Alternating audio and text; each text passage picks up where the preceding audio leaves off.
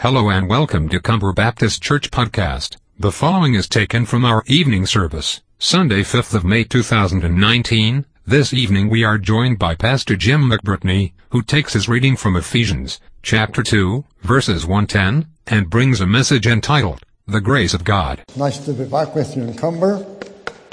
Um, I was in Lisburn this morning, and I'm here in Cumber tonight, and I'm delighted to be here, and I'm glad to see you and I can see that you've made some changes and I think improvements since the last time that I was here.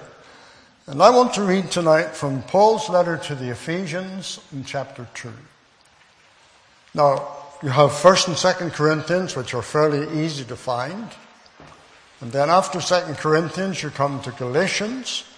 And after Galatians, you come to Ephesians. And we're in the second chapter, and we're reading from verse 1 to verse 10.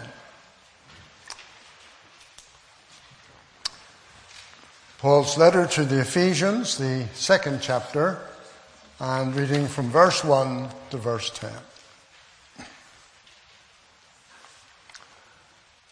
And the Word of God reads like this And you he made alive who were dead in trespasses and sins in which you once walked according to the course of this world, according to the prince of the power of the air, the spirit who now works in the sons of disobedience, among whom also we all once conducted ourselves in the lusts of our flesh, fulfilling the desires of the flesh and of the mind, and were by nature children of wrath, just as the others but God, who is rich in mercy because of his great love with which he loved us, even when we were dead in trespasses, made us alive together with Christ.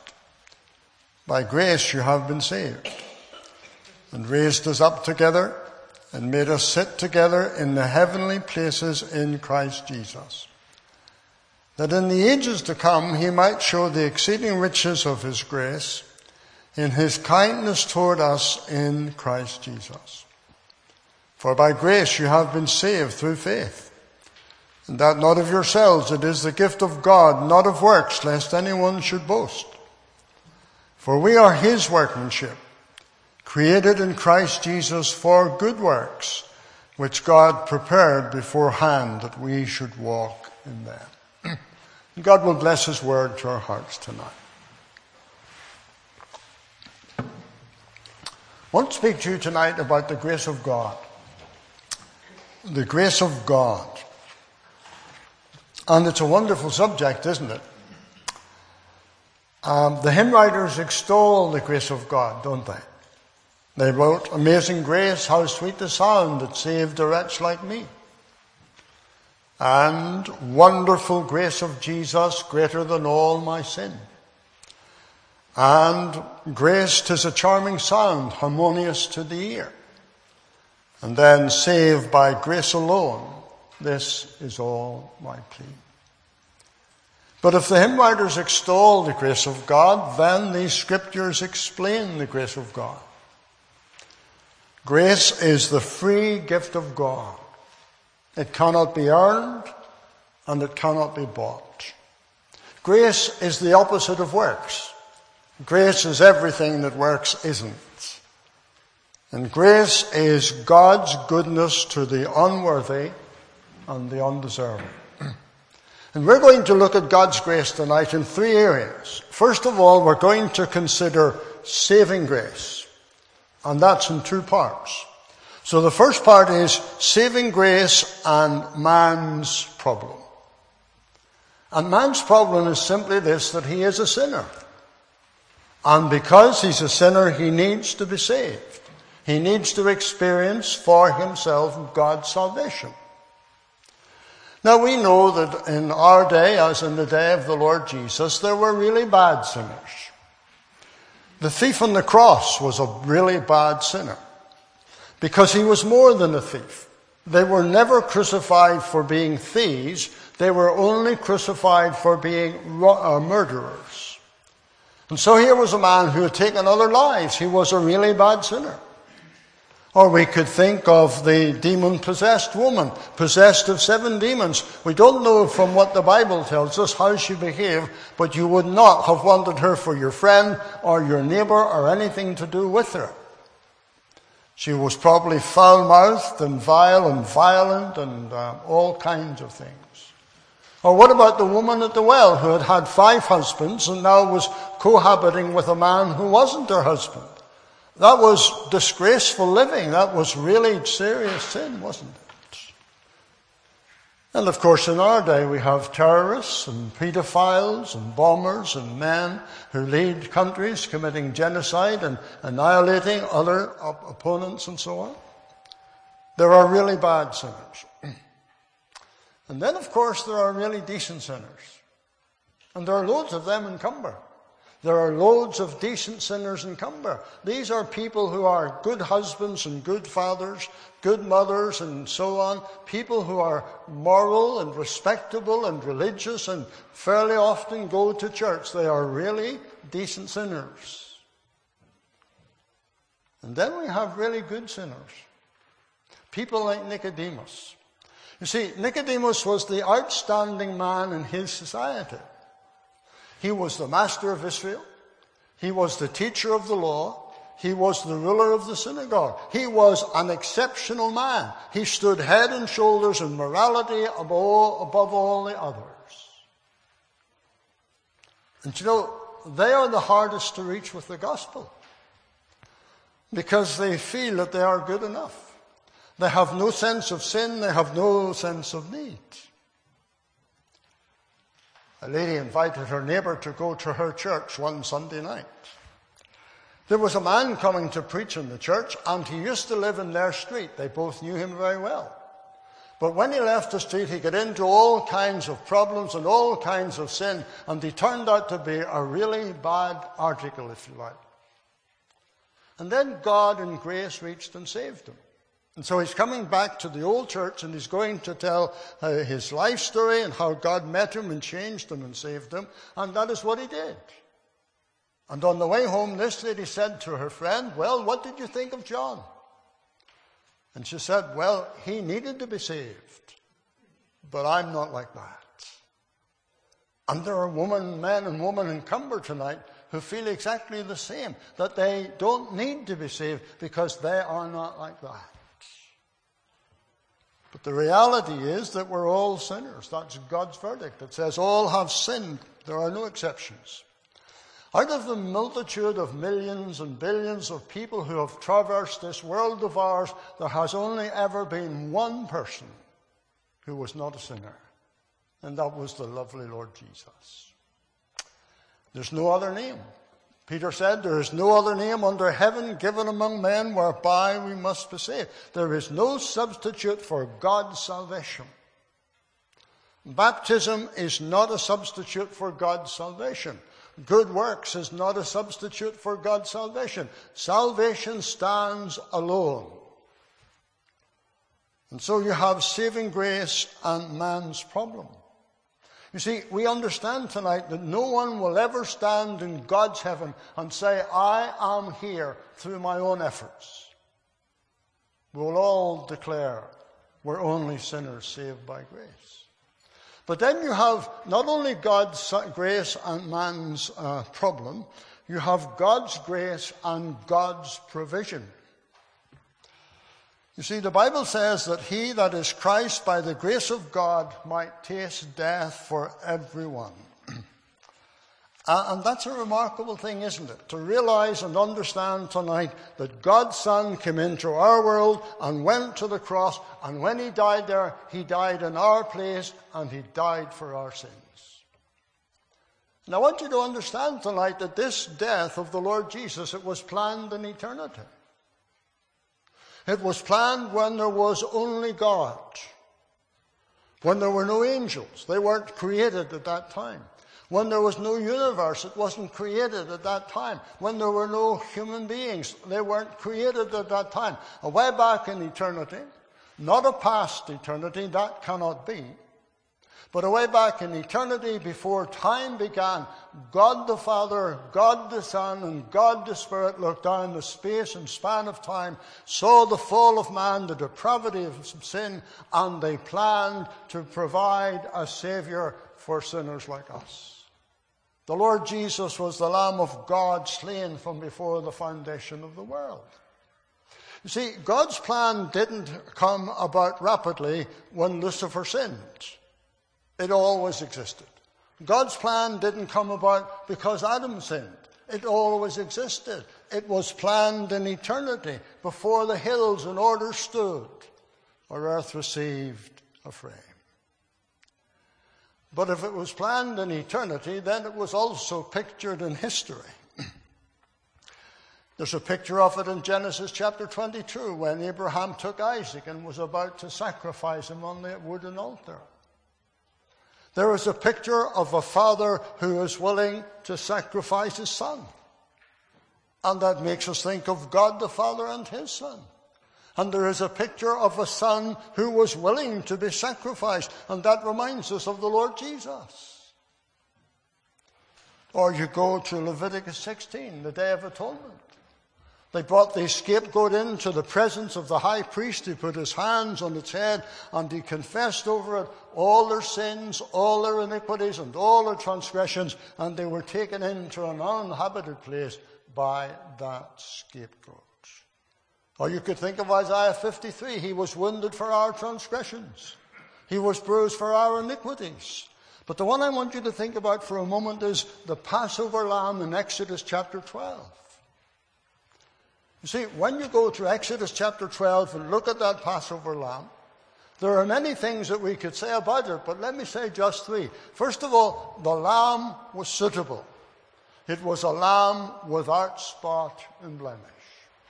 It was the choice lamb. It was the best lamb they had. It was suitable for sacrifice. And then it was sacrificed. It had to die. Whatever happened, the lamb had to die. The blood had to be shed to be applied to the doorpost and the lintel. and then it was sufficient for the needs of the people. Now consider God's Lamb. Come to Calvary in thought and mind and consider God's Lamb. God's Lamb was the same. God's Lamb was suitable. You see, the one who hung on that center cross at Calvary knew no sin, did no sin, and in him was found no sin. He was holy and harmless and undefiled and separate from sinners. But he also was sacrificed. He had to die. Jesus Christ came into this world for one purpose not to be a teacher, not to be a martyr, not to be an example, but to be a savior. He came into this world in order that he might die for sin and for sinners. And then it was sufficient for the needs of the people. Because through that one sacrifice on the cross at Calvary, he has opened the fountain for sin and uncleanness. He has made a way back to God from the dark paths of sin.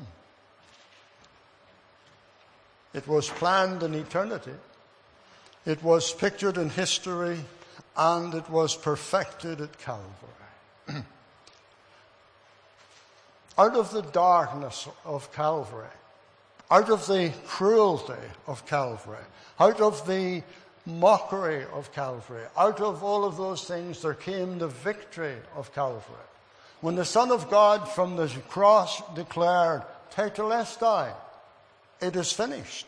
And at that moment, salvation's mighty work was done. There is saving grace.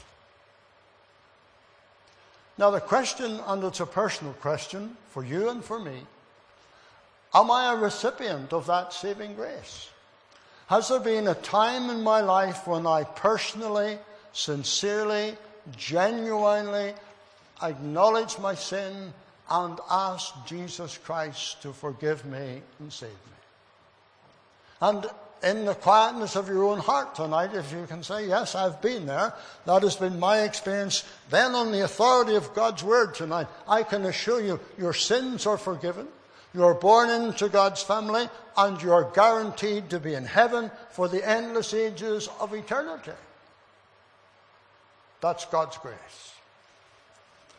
So the first thing is saving grace. The second thing is serving grace. You see, Paul says, I can do all things through Christ who strengthens me. Now, not every believer is persuaded about this, but it's true. Every one of us have been given a gift, a talent, an ability that is designed to be used in the work of the gospel and in the service of God. Paul put it like this the manifestation, that's what he's talking about, the gift, the talent, the manifestation of the Spirit, listen, has been given to each one, to each one, for the profit of all. You see, God gave you a gift to be used that is going to be a benefit and a blessing to others. And if you're not using the gift that God has given you, then you are holding back, as it were, the benefit and blessing of others. There is the presence of the gift. Now, when you go to Ephesians chapter 4 and verse 11, uh, that deals with what I suppose we would call the major gifts. That verse tells us that he gave some apostles, some prophets, some evangelists, pastors, and teachers. Now, let me explain to you, first of all, the first two gifts don't exist today.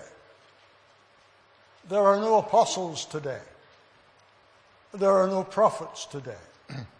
Now, that's a bold statement to make that needs some understanding and some explanation.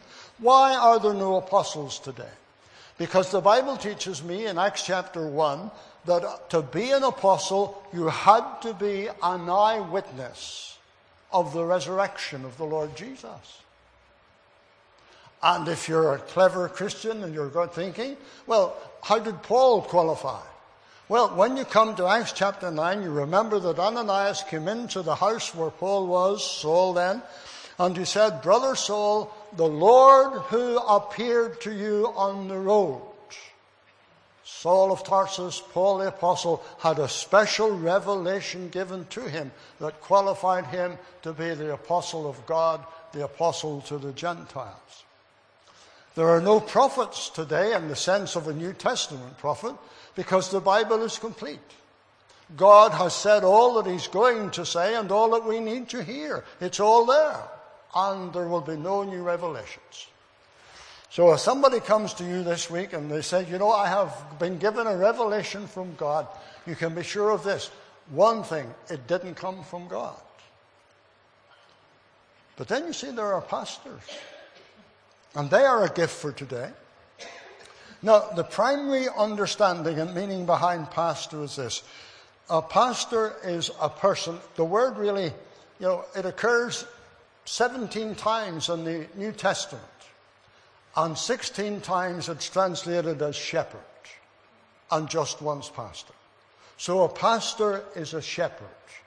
And the shepherd is a man who looks after the sheep and who cares for the sheep and who guides the sheep and who leads the sheep and, does all of those things for a man. A pastor is a man with a compassionate and a caring heart for God's people. Now, a teacher is different. A teacher is a man whose gift is the ability to explain and expound the Word of God. All pastors are not teachers, Bible teachers, and all Bible teachers are not pastors. There are some men and their gift is preaching and teaching. There are other men and their gift is pastoring, caring, and so on. Now there's the odd one who maybe has both. But generally there is a distinction between the two. Now, some gifts, of course, are public. Mine is a public gift. Yours might be a private one. And yet, Paul says, I can do all things through Christ which strengthens me. What is Paul talking about? What does he mean? How, how far does that all things go? Well, it's simply this. The best way to understand it is this God's grace is sufficient for me to do everything that God wants me to do. Got that? God's grace is sufficient for you to do everything that God wants you to do. If God wants you to go and talk to your neighbor about the gospel, the grace is there. If God wants you to do some other ministry, the grace is there. if God wants you to go on a short term mission, the grace is there. God's grace is sufficient for all the things that God wants you to do. Do you know, unsaved people are passionate about passing things, aren't they? My wife and I also, I suppose, we like to watch a program called Spring Watch. It's a nature program. And I am amazed at people being passionate, really passionate about things like spiders and snakes and voles and dragonflies. And then in sport, people are passionate, fanatical. It becomes their God. I understand there's a sign or a, a, a thing in, around the Anfield football ground that says something like this Anfield is our church, Liverpool is our religion. Now that borders on blasphemy. But that's their passion. They are fanatical about it. They are passionate about it. Are we passionate about permanent things? Are we passionate about the Savior who has done so much for us? The Savior, in the words of the little hymn that says, From sinking sands he lifted me. With tender hands he lifted me. Am I passionate about the one who took my sin and bore it on his own body in the cross at Calvary? Am I passionate in my worship of him? Am I passionate in my obedience to his word? Am I passionate in his work, in my work for him? And then, of course, we need to be passionate also about souls. See, men and women are perishing. And you see, that's an expression that's general. It's not really sufficient for an occasion like this. Members of my family are perishing. I suspect members of your family are perishing. Friends of mine are perishing.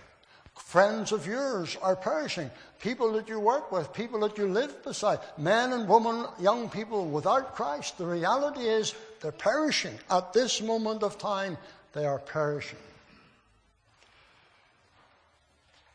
And that's a challenge, isn't it?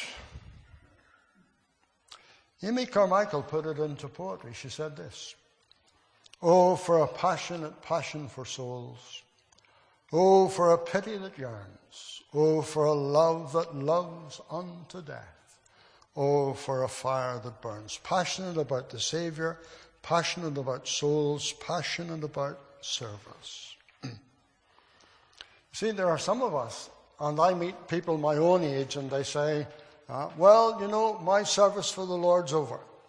I was a preacher for 40 years, sang in the choir for 40 years, taught in Sunday school for 40 years, sang the gospel for 40 years, but my service is over. No, it's not. No, it's not. You see, when you understand the Bible, you realize this your service can change, but it doesn't end. It doesn't end. Let me explain to you like this Moses led the children of Israel for 40 years. And then it came to the place where Moses was no longer physically able to do that. And he is replaced by a young man called Joshua. Now, I'm not sure how Moses responded to that. There are some old men, when they retire, respond rather grudgingly when a young man takes their place. But whatever happened, God came to Moses and he said, Moses, go and encourage Joshua. Now, wasn't that a good thing to do? Go and encourage the young man. Go and encourage Joshua.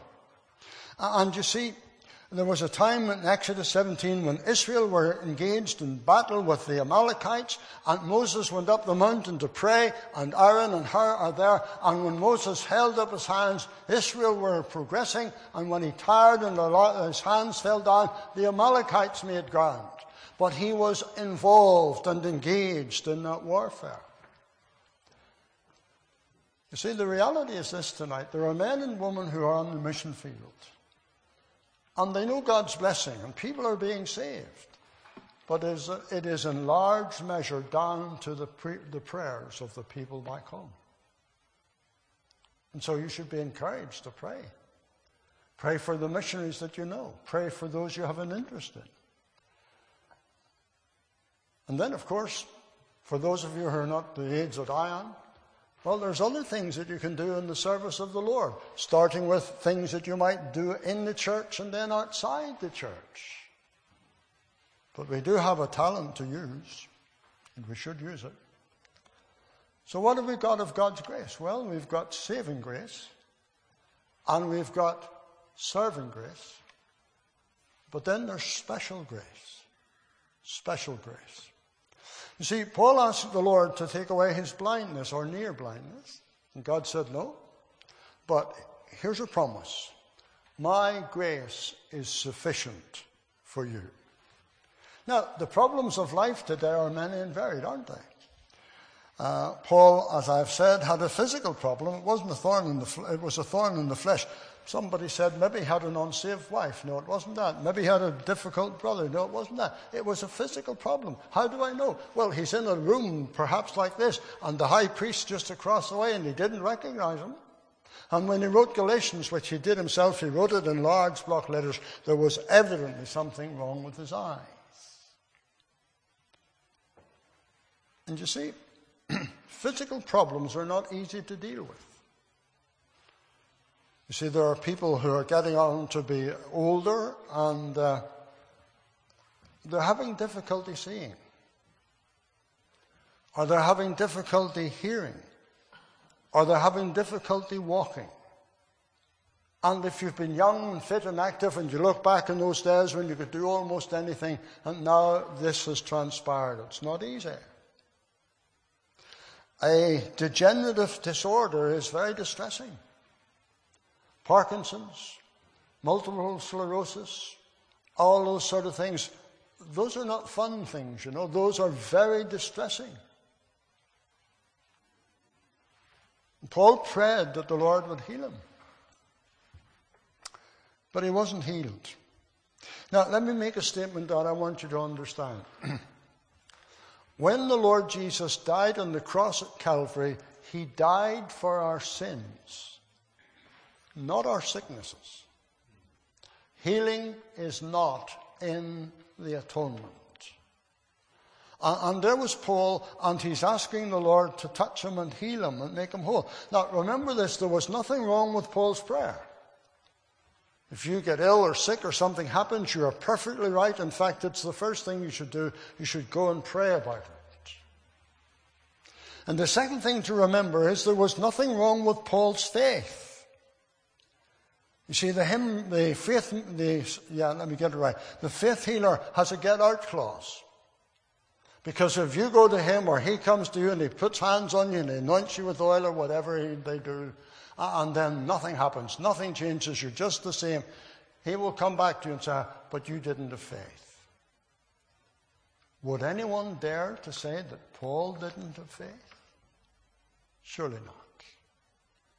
Now, here's the reality it wasn't God's will to heal him. That's the bottom line. There is no other conclusion. There is no other understanding. It wasn't Paul's will, God's will to heal him. Now, maybe you've prayed for something very sincerely and earnestly, and it's unanswered. First of all, you must not doubt God's love. Because God's love for you and me never changes. Regardless of what age we are, or what we're doing, or how well or how poorly we're doing, the love of God is a daily constant. You mustn't doubt God's ability. God is able to do all those things. But the secret is you must accept God's sovereignty. You must accept God's sovereignty. And here's the problem if we don't accept God's sovereignty, then life is going to be pretty, pretty miserable. You will go through life as though there was a dark cloud hanging over you. And when Paul came to understand and accept, this is God's will, this is how I'm going to be, this is what it's going to be like, I think his whole life changed at that time when he accepted the sovereign will of God. Now, whatever your problem is and whatever it might be, whether it's a physical problem or an emotional problem or a spiritual problem, or whether it's a personal problem, a family problem, or a church problem, I'm here tonight to assure you on the authority of Scripture, God's grace will always be sufficient. You see, sometimes in life, we just have to let God be God. And here's a word for two groups of people. God's grace is sufficient for the sufferer, and God's grace is sufficient for the carer. And they go together. The poet said, Not till the loom is silent and the shuttle cease to fly will God unroll the canvas and reveal the reason why. The dark threads are as needful in the weaver's skillful hand as the threads of gold and silver in the pattern he has planned. And then there's a hymn that's not in, our, in your book, or I don't imagine it's on your screen. But listen to this. and with this I'm through. He giveth more grace when the burdens grow greater. He sendeth more strength when the labours increase. To added affliction, he addeth his mercy. To multiplied trials, his multiplied peace. His love has no limit. His grace has no measure. His power no boundary known unto men.